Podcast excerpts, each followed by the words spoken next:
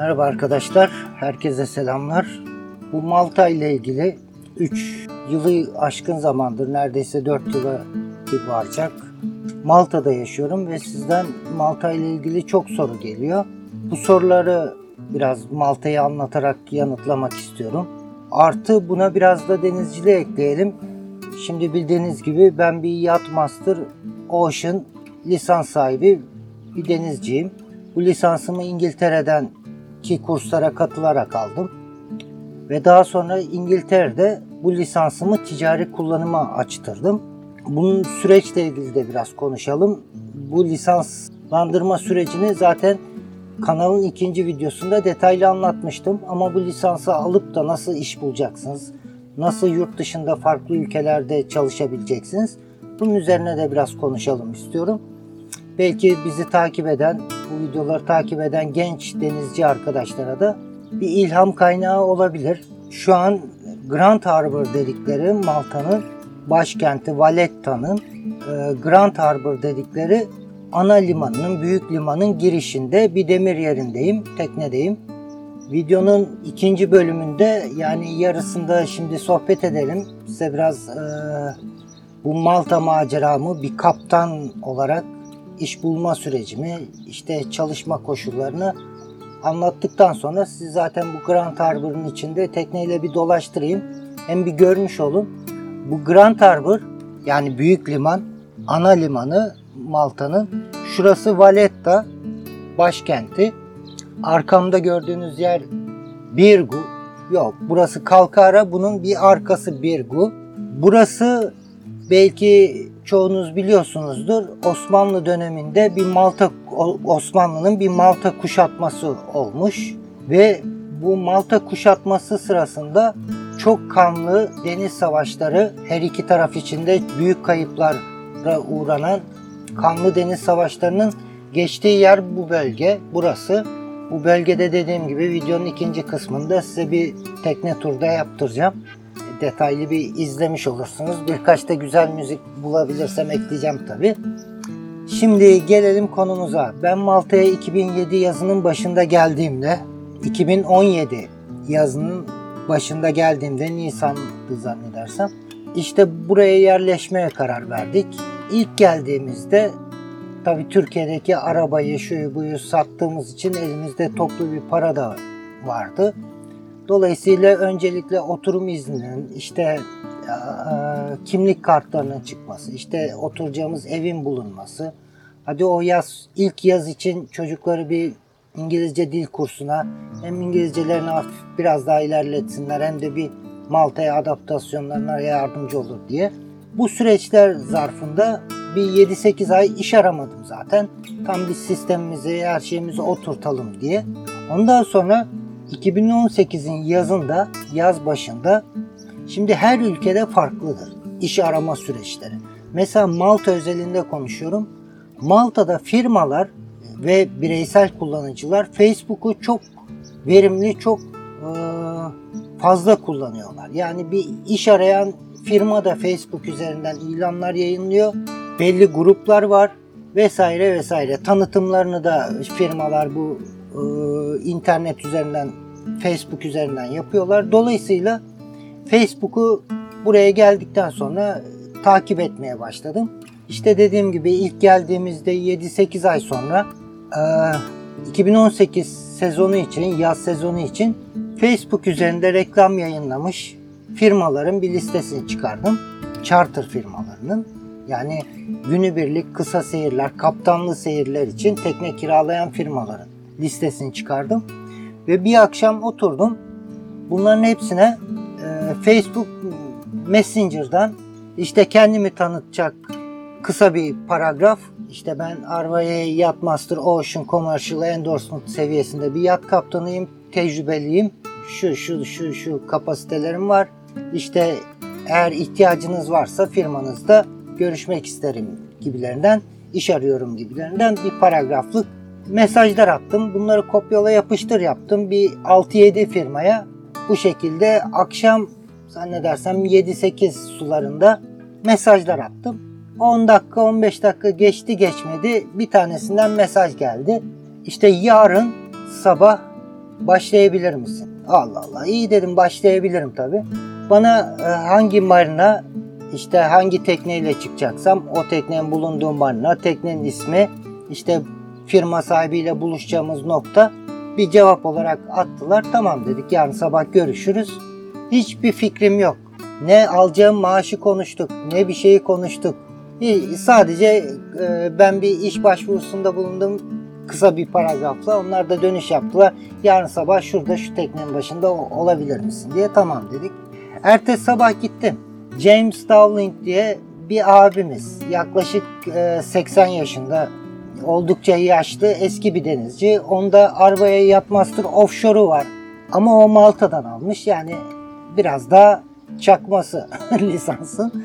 Çünkü İngiltere, şimdi gülerek anlatıyorum ama bu RYA Yachtmaster sertifikalarını dünyanın pek çok ülkesinde veren hem ülkeler hem de ülke bazında yelken okulları var, kurslar var. Ama eğer bu işi gerçekten öğrenmek istiyorsanız, amacınız sadece sertifika almak değilse, ben şiddetle size Southampton, İngiltere Southampton civarındaki yelken okullarını, bu kurslara katılmanızı tavsiye ederim. Ben kendim zaman içinde ilerletirim. O kadar da büyük masraflara girmek istemiyorum. En kestirme yoldan gitmek istiyorum ki bizim Türkler olarak çoğumuzun hedefi odur. En kestirmeden sonuca ulaşayım. Bir şey öğrenmesem de önemli değil. O sertifikayı alabilecek en kestirme yolu bulayım mantığı. O mantığı ben çok fazla bu işte tavsiye etmiyorum. Neyse, konuyu dağıtmayalım. Ertesi sabah biz James'le buluştuk. Hatta benim çocuklar, kızlar hep gülerler. Ne zaman telefon çalsa, tabii Malta'da çok fazla çevrem yok, arkadaşım yok. Ondan sonra hep James arardı. İşte yarın şu saatte şunlarla, şu tekneyle çıkacaksın gibilerinden. Ben de hep telefonu "Hi James" diye açardım. Hi, selam demek. Hi James kaldı adamın adı. Bizim kızlar gülerdi. Gene "Hi James mi arıyor?" diye. Neyse, o sabah biz buluştuk James'le. James'in eski müşterilerinden bir aile teknede. Ben yeni kaptan olarak teknedeyim. James de o ailenin hem bir arkadaşı olarak hem de firma sahibi olarak bana bu Malta'nın charter mantalitesini anlatmak için teknede, o da benimle çıktı o ilk gün. Hem bana tekneyi anlattı, işte şunlara dikkat et dedi, işte buradaki biz şöyle yapıyoruz, işte bizim çalışma şartımız şöyle. Hatta gezdiğimiz bölgelerdeki coğrafi, işte bir yerde bir sığlık vardır, bir yerde bir kayalık vardır gibilerinden de ufak tefek bir genel olarak bana işin konseptini anlatmış oldu detaylı bir şekilde o ilk gün. Ve bir yerde kendisi söylemedi ama bu böyledir, beni test etmek için. Yani ben bu adama tek başına bu tekneyi verip güvenebilir miyim? Az önce dediğim gibi herkes o sertifikayı alabilir. Yani o kurslara katılıp, ama o sertifika sahiplerinin içinde de farklı seviyelerde insanlar her zaman için olabiliyor. Dolayısıyla o günün akşamı oturduk, parayı konuştuk. O gün charter'ı yaptık beraber. İşte misafirlerimizi uğurladıktan sonra oturduk teknede. Çok memnun oldu. Ben de onu çok sevdim. Hala da çok iyi arkadaşız. Ara ara konuşuruz, görüşürüz. Dedi, tam aradığım adamsın dedi. İşte şu kadar para vereyim sana dedi. Kabul eder misin dedi. Olur dedim. Yani para konusunda bir pazarlık yapmadım. İyi de yani benim aklımdan geçen, Malta'da çalışma koşulları olarak geçen rakamı da 3 aşağı 5 yukarı karşılar bir rakam söyledi. Ondan sonra durduk yere durdu, anlaşmamıza rağmen kendisi o fiyatı biraz daha arttırdı sohbetimizin sonunda. Hayır dedi, o fiyat biraz az senin için dedi. Şu kadar olsun dedi. Ya dedim, çok da önemli değil, bir başlangıç olsun diye konuşurken adam bir miktar da arttırdı. Gayet güzel bir maaşla Hi James'in yanında işe başlamış olduk o yaz. 2018 yazını Hi James'le beraber geçirdik. Ama yaz sonunda James'in bir tane teknesi vardı. Yelkenli teknesi. Büyük bir charter firması değildi. Ama müşteri potansiyeli olduğunda çevresi o kadar geniş ki Malta'da diğer charter tekneleriyle, sahipleriyle de arası çok iyi. çok ucuza onlardan bir tekne alıyor, boştaki tekneyi. Onu da kendi teknesi gibi charter'da eğer müşteri potansiyeli arttığında kullanıyor. Çok mantıklı bir iş yapış şekli vardı adamın. Yani 3-5 tekne, 10 tekne alıp da onları boşta tutacağına bir tane sürekli kullanılan 44 fit Bavaria'ydı zannedersem. Yoksa 46 fit miydi? Öyle bir şeydi. O tekneyi ana teknesi olarak kullanıyor. Müşteriler çok fazla olursa da diğer charter firmalarından çok ucuza tekne kiralayıp onlarla müşterileri taleplerini karşılıyor. Neyse yaz sonunda bana dedi ki ya Murat dedi ben dedi bu işi bırakacağım. Artık yaşta 80 oldu dedi. Yaşlandım dedi. Artık torunlarla morunlarla biraz vakit geçireyim istiyorum dedi. Ama dedi tekne işini çok seviyorum dedi. Gerçekten de yani bu müşterilerle sohbetler, ilişkiler, bu ticari olaylar onu biraz da hayata bağlıyordu. Dinç tutuyordu. Ve denizi de tekneyi de seven bir insandı. Yani sadece bu işe para gözüyle bakan bir insan da değildi. Biraz üzülerek de olsa herhalde onun çocuklarının da biraz baskısıyla işi bırakma kararı almış ve dedi ben dedi bu Bavaria'yı da satacağım dedi. İstersen dedi uygun fiyatla sana vereyim dedi. Ben de o an için daha tam Malta'ya yerleşme aşamasındayken öyle bir bütçe ayırıp da o tekneyi almak istemedim. Zaten ben kendi teknemi, benim bir Bavaria 37 vardı, 2006 model. Onu yeni satmıştım. Tekrardan o tür bir tekne alıp da kendi başıma bir charter kurmaya uğraşmaktansa önce biraz daha başka charter firmaların yanında kaptan olarak çalışayım. Ondan sonra zamanı bırakalım. Acele etmeyin bazı şeylerde diye. Ben dedim teşekkür ederim James, işte ben bu tekneyi almayı düşünmüyorum. İşte kaptanlık yapmaya devam edeceğim ben. Neyse tekneyi başkasına sattı o. Ve emekliye ayırdı kendini. Ama dedi seni dedi bir arkadaşıma götüreceğim dedi. Onunla çalışmanı istiyorum dedi. Malta'nın en büyük charter firması Malta Charters diye. Onun da sahibi Jonathan. Neyse Jonathan'la bu çocukluk arkadaşlar. Jonathan biraz daha bundan küçük. İşte 65-70 civarında. Jonathan'la oturduk konuştuk. Hi James, ben Jonathan. Sohbet ettik biraz. Jonathan dedi tamamdır. Benle istediğin şartlarla çalışmayı istersen işte senin şartlarını kabul ediyorum. Bu şartlarla çalışmak isterim seninle dedi. Ve ben Jonathan'la çalışmaya başladım. Bir sonraki sezon için. Ama bu esnada da Jonathan'la şöyle bir anlaşma yaptık. O bana yani sürekli onun için çalışmayacağım. Biraz freelancer dedikleri türden bir çalışma anlaştık. Yani onun kaptana ihtiyaç olduğunda bana arayacak. Ben eğer müsaitsem ona tamam diyeceğim. Bu bahsettiği seyahati ben kaptanlığını yaparım diyeceğim. O şekilde anlaştık. Dolayısıyla başka firmalardan da bana teklifler geliyordu. Yani ben freelancer olarak çalışmaya başladım ama ana işler Jonathan'dan geliyordu, Malta Charters'tan. Diğer firmalardan da işler geldiğinde işte önce arayan rezervasyonumu yapıyor mantığıyla ilerliyorduk. Dolayısıyla Jonathan'da bazen geri çevirmem gerekiyordu. Çünkü daha önceden başka bir firmadan aramış oluyorlardı. Jonathan'da işleri bu nedenle ufak ufak aksıyordu. O bana dedi sen dedi full time benimle çalışmak ister misin? Yani başka bir firmaların hepsini boş ver, full time benimle çalış. Tamam full time çalışırım ama dedim şimdi full time çalışacaksan bana düzenli bir maaş ödemen lazım. Bu maaş da benim belli bir standardım var. Bu standardın altına da beni düşürmemen lazım. O konuda Jonathan bana bir teklifte bulundu. Ben bir teklifte bulundum. O Jonathan James gibi, Hi James gibi değil. Jonathan tam kurt, bu işin kurdu ve tam tüccar kafasıyla. Yani ne kadar ucuza çalıştırabilirsem o kadar iyidir mantığıyla düşünen birisi. Kötü niyetli değil ama ticari zekası ön planda olan birisi.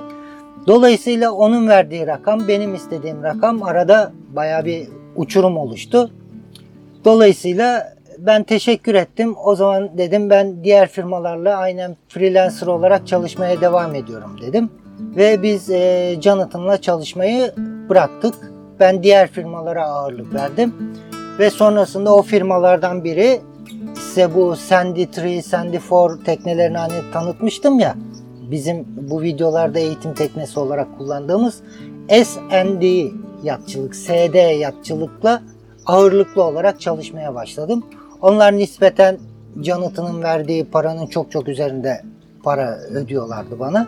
Neyse işte 2018 yazının sonu, 2019 yazı ben bu S&D yatçılıkla birlikte çalıştım. Ondan sonra 2019'da sezon kapandı. 2020 şimdi bu yılın tam sezon, koronavirüs şu bu derken sezonu ufak başlattık ve firma içinde kendi aramızda yöneticilerle bir toplantı yaparken benim pek de hoşlanmayacağım tarzda bir iki söylemle karşılaştım o toplantıda. Böyle hakaretvari değil ama ima yoluyla da olsa işte herkesin zaten psikolojisi bozuk durumda, bu koronavirüs nedeniyle sezon aksamış, herkes evine hapsolmuş falan. Onları da biraz anlayabiliyorum ama işte beni suçlarvari imalı birkaç söz geçince bir konuda, ki benimle alakası olmayan bir konuda, ben direkt toplantıda kalktım ayağa, işte birkaç şey söyledim, söylemem gerekenleri. Ondan sonra direkt döndüm arkamı, çıktım gittim. En sonunda teşekkür ettim hepsine, geçen sürede beraber çalıştığımız için vesaire. Ben döndüm gittim. Bunlar arkamdan koştular, geldiler işte please ama please geçti. Biraz ben de bunaldım çünkü bir değişiklik gerekiyor. Bu S&D yatçılığın nasıl diyeyim çalışma mantığı yarı amatör tarzda. Bunlar asıl işleri marina işletmeciliği ama bu charter işinde çok para olduğunu gördükleri için charter işine girmişler. Ekipleri çok zayıf, amatörlerden oluşuyor, işte bir şeyler yapmaya çalışıyorlar ama tam beceremiyorlar falan filan. Neyse o akşam ben döndüm gittim, işsizim. Eve giderken bir şey söyleme sahip viski aldım. Viskiyi de kolayla içerim ben. Yanına bir şişe de kola aldım.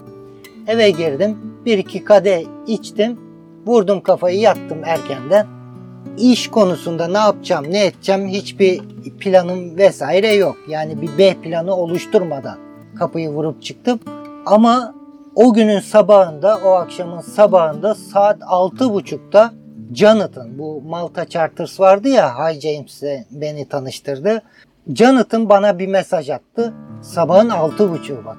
O mesajda diyor ki benle çalışmak istersen işte yarın gelip gelir misin, işte konuşalım, seninle çalışmak istiyorum gibilerinde.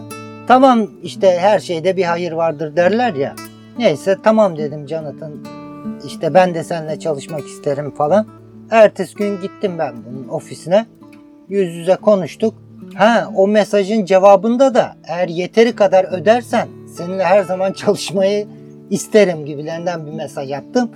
Bu böyle bir emoji göndermiş, o yeteri kadar ödersen lafımdan sonra işte şaşkın bir surat, büyümüş gözler falan. Neyse ertesi gün gittim, konuştuk. O benim ilk başta istediğim rakama yaklaştı, geldi.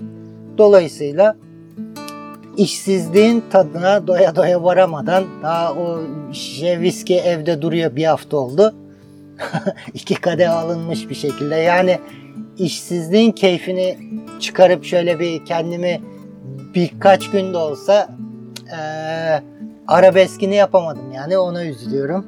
Neyse sözün kısası, Jonathan'la şimdi konuştuğumuzda özellikle bana bu tekniği verdi. Bu 50 fit bir Bavaria. Yoğun sezonda ben Gozo'da oturuyorum. Malta'da çalışıyorum. Dolayısıyla benim buraya gelip gitmem. Yani çok farklı adalar. Yani Gozo Malta'nın ikinci adası. Dolayısıyla oradan benim her sabah her gün gidip gelmem çok zor oluyor.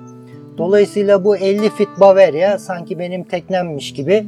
Hem biraz da bakımsız kalmış bu tekne. Hem ben bunu bir elim değdikçe ufak ufak bir derleyip toparlayacağım. Hem de bu tekne benim ikinci evim olacak. Yani istediğim zaman yorgun hissediyorsam burada kalacağım. Ama haftada bir iki kere de Gozo'daki normal evime gidip işte çamaşırlardı, şuydu buydu, onları halledeceğim. Veya izin günümü, istirahatli günlerimi Gozo'da geçireceğim gene kendi evimde. Ama bu da güzel bir imkan oldu. Teknede kalmayı zaten seviyorum. 50 fit bir Bavaria'da 15 yaşımda tam içinde yaşanacak tekne. Bu tekneyi de size zamanla anlatırım zaten. Detaylı bunu da tanıtırım. Şunu da söyleyeyim. Şimdi Malta Charters'ta çok fazla farklı modellerde, farklı markalarda tekneler var. Dolayısıyla bu kanal içinde, sizler için de bu tekne tanıtımlarını birebir, yani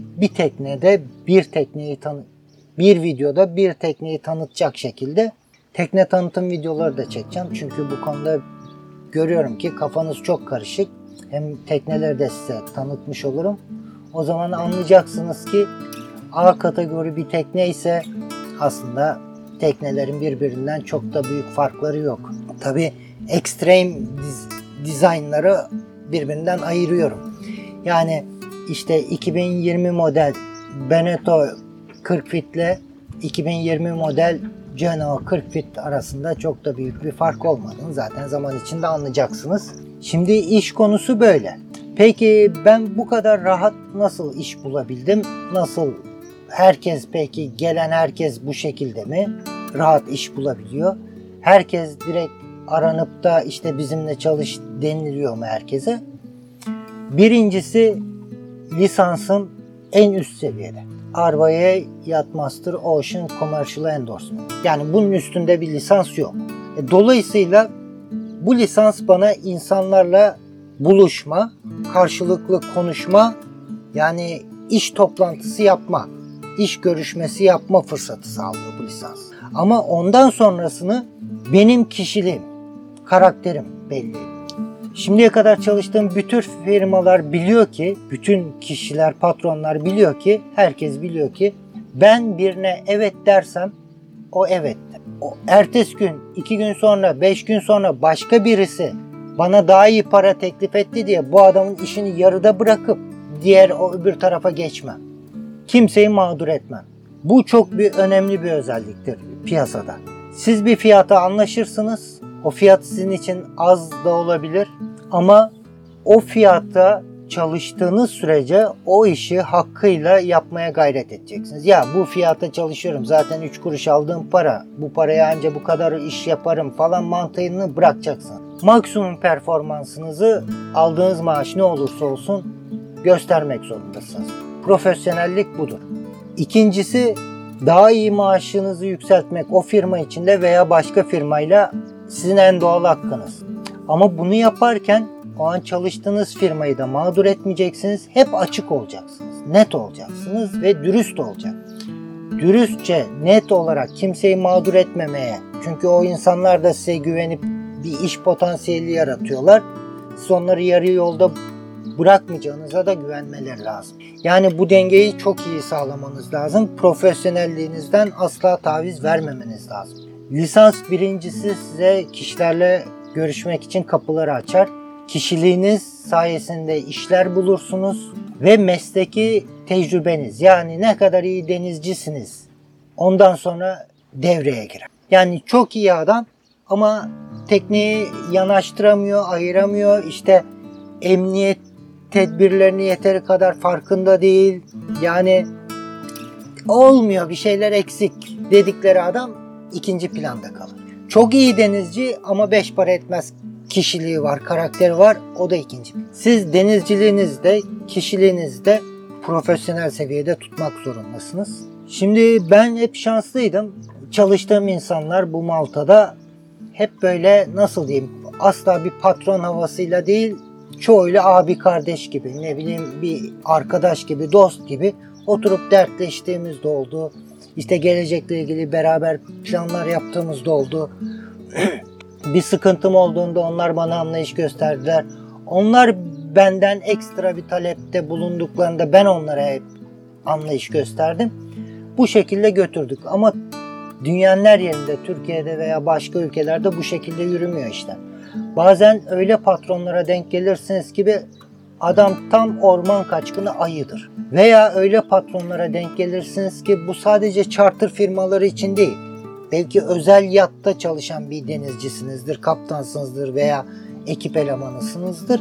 Tekne sahibi olan patronunuz da orman kaçkını ayı olabilir veya dünya tatlısı pırlanta gibi eşi benzeri olmayan bir insan da denk gelebilir. Sizin için bu hiç önemli değil. Siz o paraya, çalışmaya evet dediyseniz bütün yapacağınız işleri kendi kapasitenizin maksimumunda yapmanız lazım.